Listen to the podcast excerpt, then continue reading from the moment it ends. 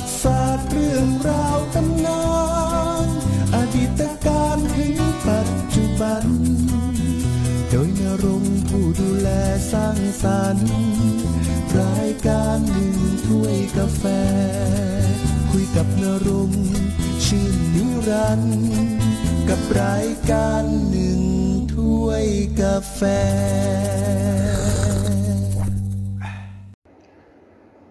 นี่คือรายการหนึ่งถ้วยกาแฟทางพอดแคสต์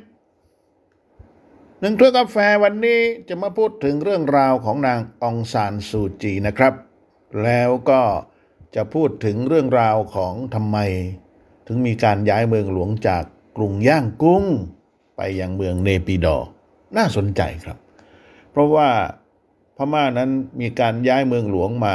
นับไม่ครั้งไม่ถ้วนนะ ในขณะที่ประเทศไทยบ้านเราหรือสยามก็มีอยู่ไม่กี่ครั้งนะจากกรุงศรีอยุธยามาสู่กรุงธนบุรีนะครับ มาสู่กรุงรัตนโกสินทร์แล้วก่อนหน้านู้นก็สุโขทัยใช่ไหมล่ะ เอาละก่อนจะไปดูการย้ายเมืองหลวงของพม่า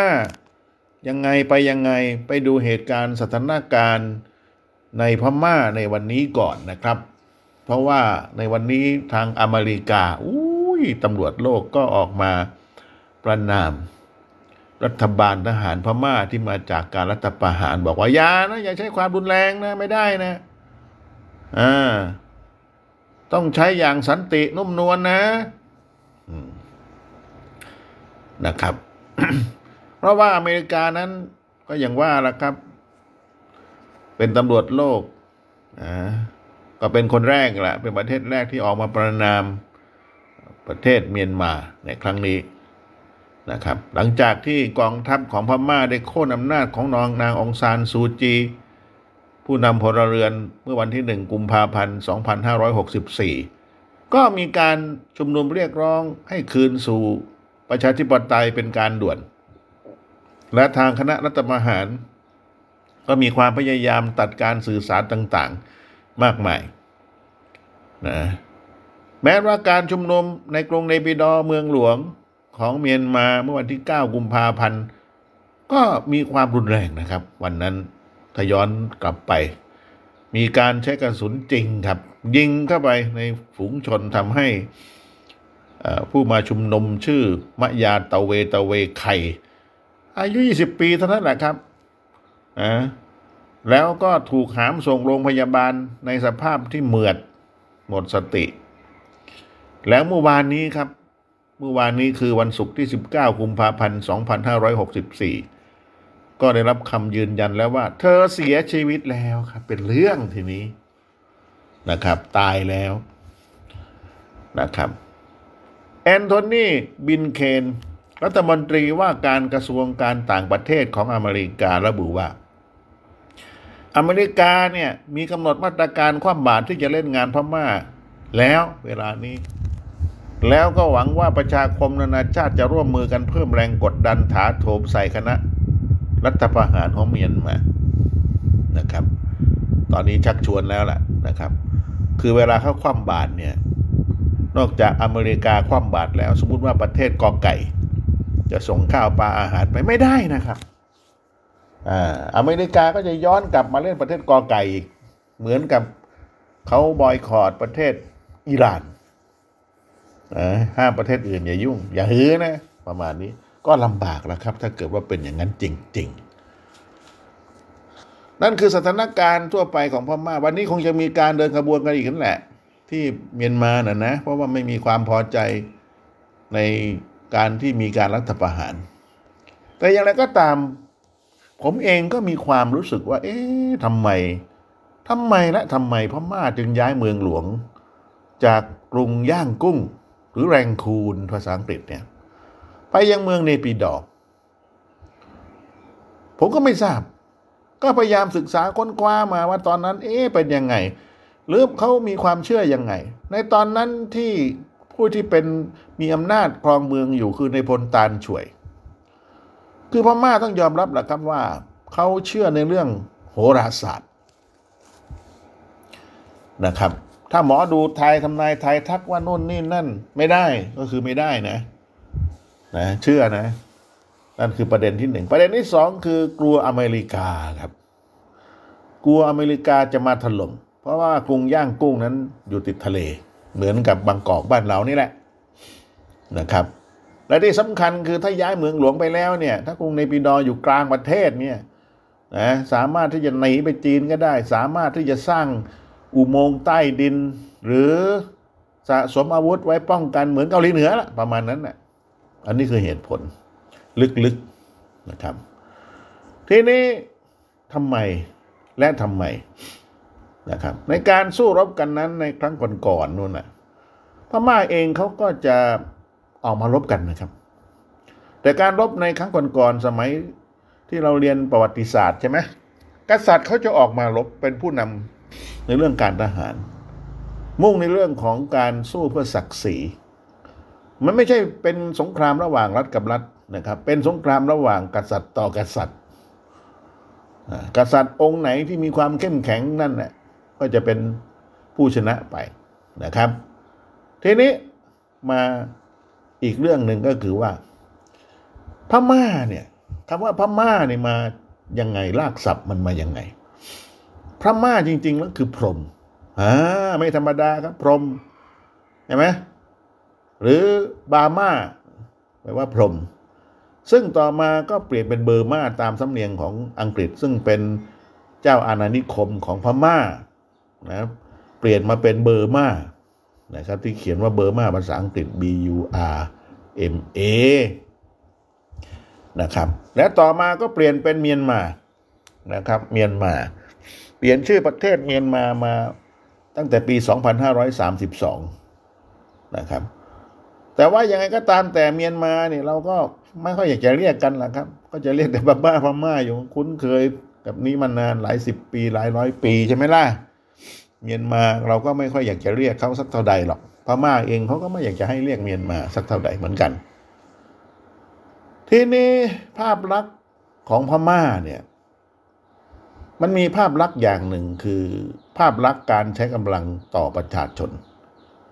เพราะว่าประชาชนในพม่าเองมีอยู่หลายชาติพันธุ์นะครับ ไม่ใช่ว่ามีชาติเผ่าพันธุ์พม่าเพียงอย่างเดียวนะครับ ยังมีกะเหรี่ยงยังมีมอญยังมีชิน ยังมีว่ายังมีไทยใหญ่ไทยน้อยต่างๆ มากมายนะครับ ไทยน้อยไม่มีนะครับ หรือว่าจะมีอารักกันอะไรประมาณนี้โรฮิงญาเผ่าพันธุ์เขาแตกต่างกัน เพราะฉะนั้นเมื่อเผ่าพันธุ์แตกต่างกันความคิดเขาก็ก็จะแตกต่างกันเหมือนกัน เพราะคนละเผ่าพันธุ์นะครับเพราะฉะนั้นการย้ายเมืองหลวงของพม่าเองจึงมีหลายครั้งหลายหนเป็นสิบสิบครั้งนะครับ เพื่ออะไรเพื่อเป็นการเอาตัวรอดและก็แสวงหาทรัพยากรธรรมชาติ ต้องหาการหาชัยภูมิที่ได้เปรียบทางกองทัพนะนะ หรือบางทีก็เชื่อพวกหมอดูก็คือโหราศาสตร์ โหราจารย์นะครับ นั่นแหละครับ เป็นอย่างนั้น แต่การย้ายเมืองหลวงแต่ละครั้งประชาชนก็ไม่ค่อยรู้เรื่องรู้ราวหรอกนะกษัตริย์บอกว่าย้ายก็คือย้าย เพราะกษัตริย์ก็ปรึกษาโหราจารย์บอกอยู่ได้ไหมอยู่ไม่ได้ก็ย้าย ประมาณนี้นะ เพื่อความเป็นมงคล ในพิดอก็เช่นกันนะ ที่นี้การย้ายเมืองหลวงของพม่าครั้งล่าสุดเมื่อปี 2548 จากกรุงย่างกุ้งนะครับ ไปยังเมืองเนปิดอ เมืองเนปิดอเนี่ยอยู่กลางประเทศพม่าเลยครับ ไกลจากเมืองหลวงย่างกุ้งเดิมประมาณ 400 กิโลเมตรไกลโขนะครับ 400 กิโลเนี่ยนะครับ แต่อย่างไรก็ตามการย้ายเมืองหลวงจากกรุงย่างกุ้งไปในปิดอเนี่ย ถ้าว่าไปแล้ว มันไม่ใช่ครั้งแรกนะนะครับ มาตั้งแต่สมัยอาณาจักรพุกาม โดยพระเจ้าอโนรันธาครับ ในปีพศ 1587 ถือว่าเป็นการย้ายเมืองครั้งแรกนะเมืองหลวงนะครับเป็นเมืองหลวง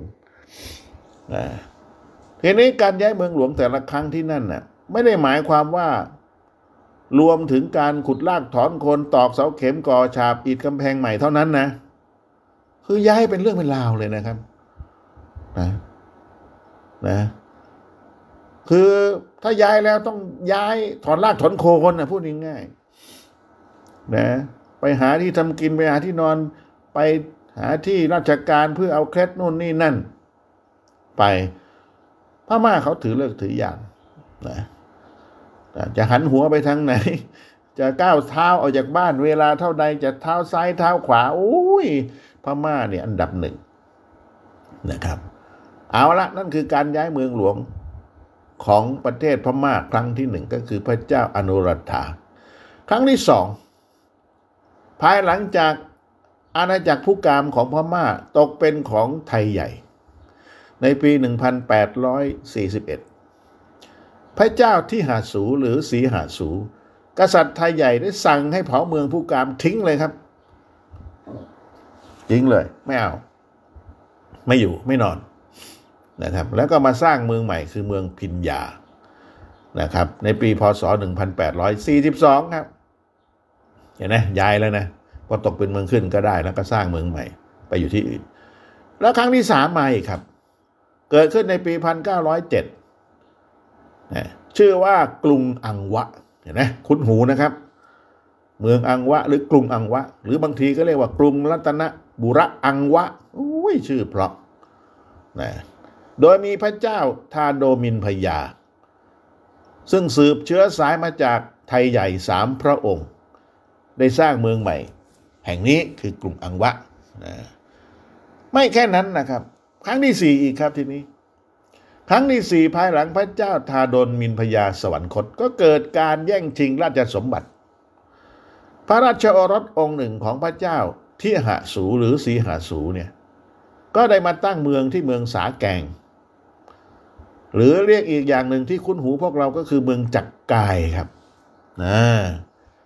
อันนี้ตั้งในปีพศ 1853 นะครับ ครั้งที่สี่ผ่านไป ก็เกิดครั้งที่ห้าขึ้นมา ครั้งที่ห้านั้นพระเจ้ากาเล็กตองนายโย ได้รับการสนับสนุนจากไทยใหญ่ที่เมืององปางหรือสี่ปอ นะมาตั้งเมืองอังวะขึ้นมาใหม่ในปีพศ 1969ห้าแล้วนะครับ ไม่กี่ปีนะครับนี่ครั้งที่ห้าแล้ว ยังมีครั้งที่หกอีกครับ ครั้งที่หกนั้นพระเจ้ามินกินโย หรือพระเจ้ามังกินโยอันเดียวกัน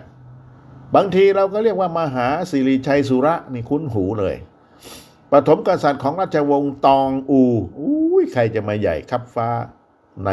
ตองอูใช่ไหมล่ะ เราเคยล้อกันสมัยเป็นเด็กๆ นี่คือปฐมกษัตริย์ของราชวงศ์ตองอูมินกินโยนะก็ตกอยู่ภายใต้อำนาจของไทยใหญ่มอญและอยุธยา โดยเมืองตองอูเป็นเมืองเก่า และใช้เป็นที่หลบซ่อนของผู้คนเมืองนะครับ ให้กับไทยใหญ่ เห็นไหมครับ ตอนนี้ไปอีก เทนี้ครั้งที่หกแล้ว ไปครั้งที่เจ็ดครับ ครั้งที่เจ็ดนี้ คนนี้ดังมากครับ ถึงขนาดประเทศไทยบ้านเราต้องแต่งเพลงร้องครับ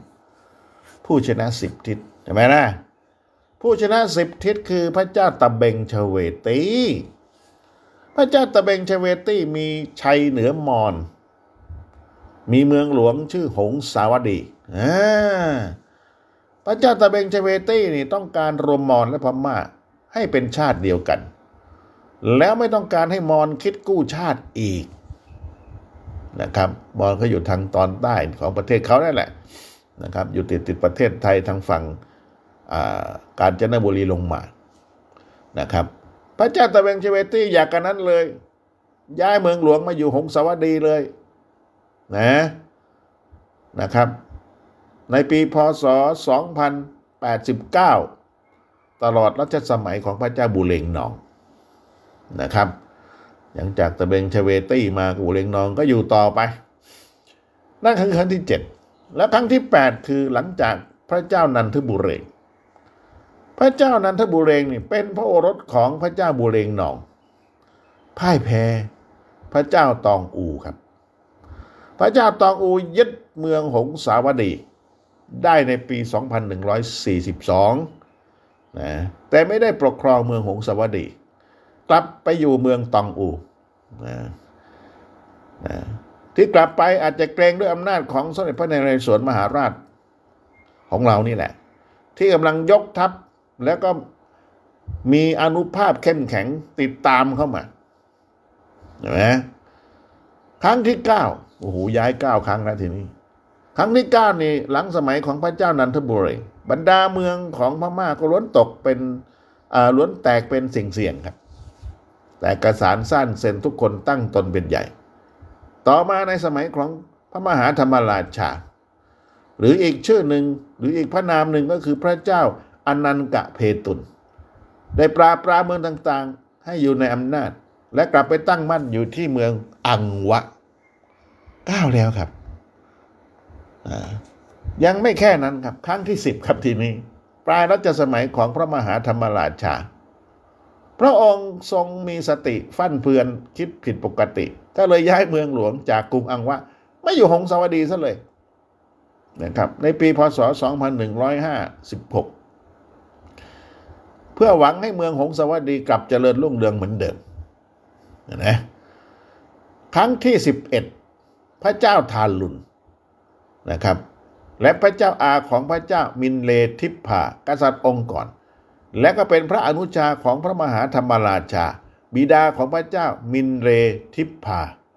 หลังยึดอำนาจจากพระนัดดาได้แล้วก็ย้ายเมืองหลวงไปอยู่กรุงอังวะอีกแล้ว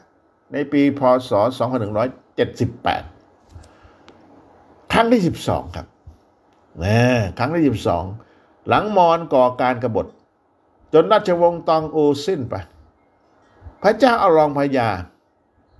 หรืออีกชื่อหนึ่งว่าองใจยะ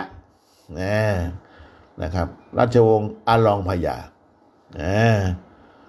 ลุกขึ้นกอบกู้เอกราชคืนสำเร็จ สถาปนาเมืองชเวโบ เป็นเมืองหลวง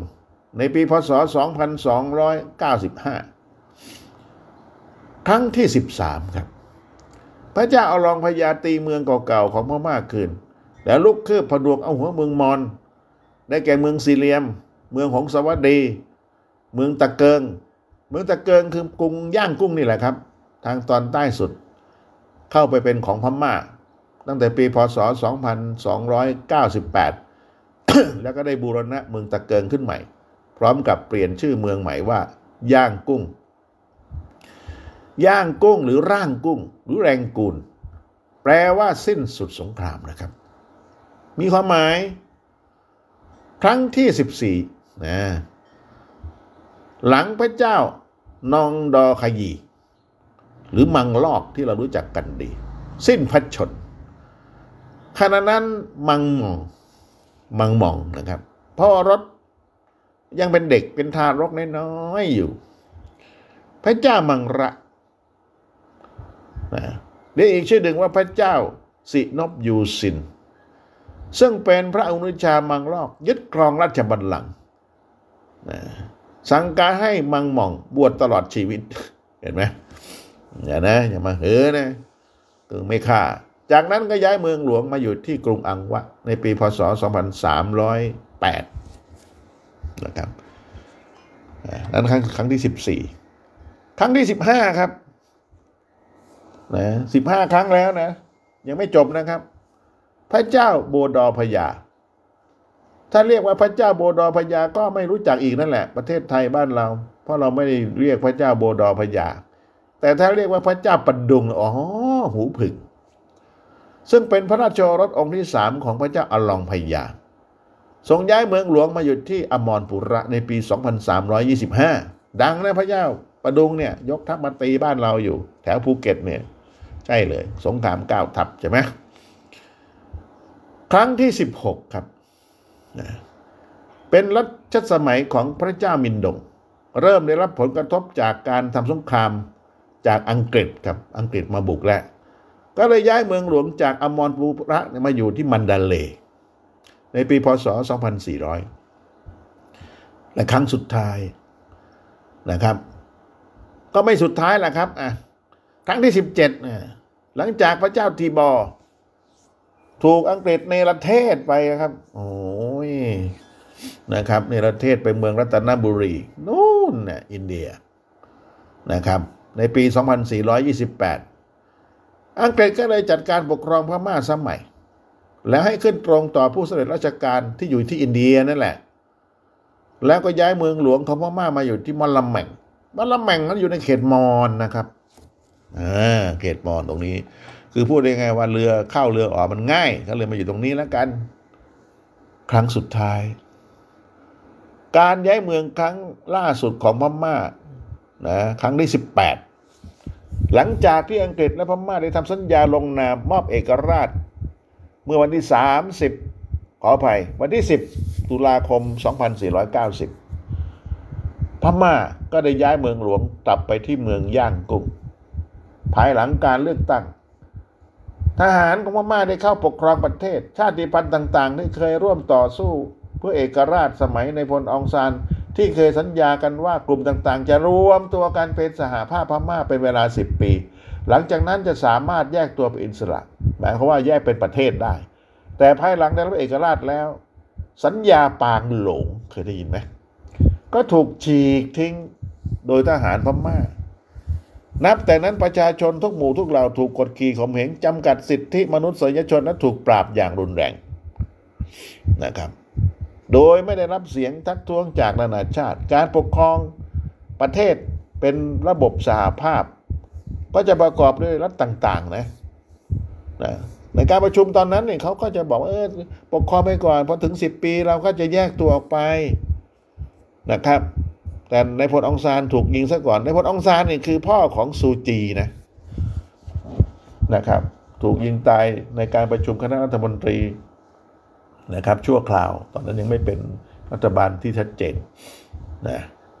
รัฐที่จะต้องแยกออกไปนั้นก็จะมีกะเหลี่ยงกะเหลี่ยงอยู่แถวชายแดนไทยอารากันอารากันอยู่ทางนู้นแหละครับ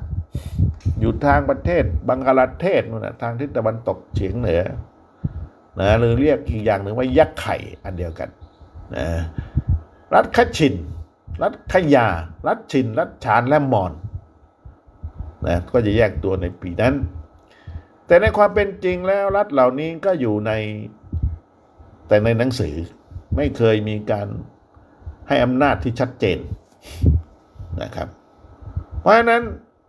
ระบบผังเมืองย่างกุ้งที่อังกฤษเป็นผู้จัดทำไว้ ก็ตกอยู่กับ อเมริกาครับผังเมืองพิมพ์เขียว จะอยู่แห่งหนตำบลใดส่วนราชการไหนมียังไงถ้าเกิดการบอมเข้ามาแล้วนี่ไม่มีพลาดครับนะอุโมงค์ใต้ดินอะไรต่างๆมีหมดนะครับ จะหลบรูไหนถูกสอยหมด แล้วใครจะอยู่ครับทีนี้ ก็ต้องย้ายไปอยู่ในพิดอถูกไหมครับ นั่นคือการย้ายเมืองนะครับ อันนี้คือเรื่องที่มาเล่าสู่กันฟัง ในรายการหนึ่งด้วยกาแฟนะครับ วันนี้วันเสาร์ที่ 20กุมภาพันธ์2564 นะครับ ยังมีอีกมากมายนะครับ เรื่องราวต่างๆ น่าสนใจก็คงจะพอจะได้รู้แล้วว่าทำไมพม่าถึงย้ายเมืองหลวงไปมากมายกายกลองนะถึง 18-19 ครั้ง จนครั้งล่าสุดมาอยู่ที่กรุงเนปิดอกลางเมือง กลางประเทศพม่าในเวลานี้ นั่นคือความขัดแย้งนั่นคือเผ่าพันธุ์ต่างๆ ของพม่านะครับที่มีมากมาย ทั้งกะเหรี่ยงอารากันขจินขยาจินฉานมอน ไทยใหญ่รวมกัน นี่ก็รายการหนึ่งด้วยกาแฟทางพอดแคสต์ผมนรงชื่นิรันดำเนินรายการนะครับ พูดคุยให้ฟังทุกวัน วันนี้เอาแค่นี้ก่อน พบกันใหม่วันพรุ่งนี้กับหนึ่งถ้วยกาแฟ ในช่วงของ องซานซูจี สวัสดีครับ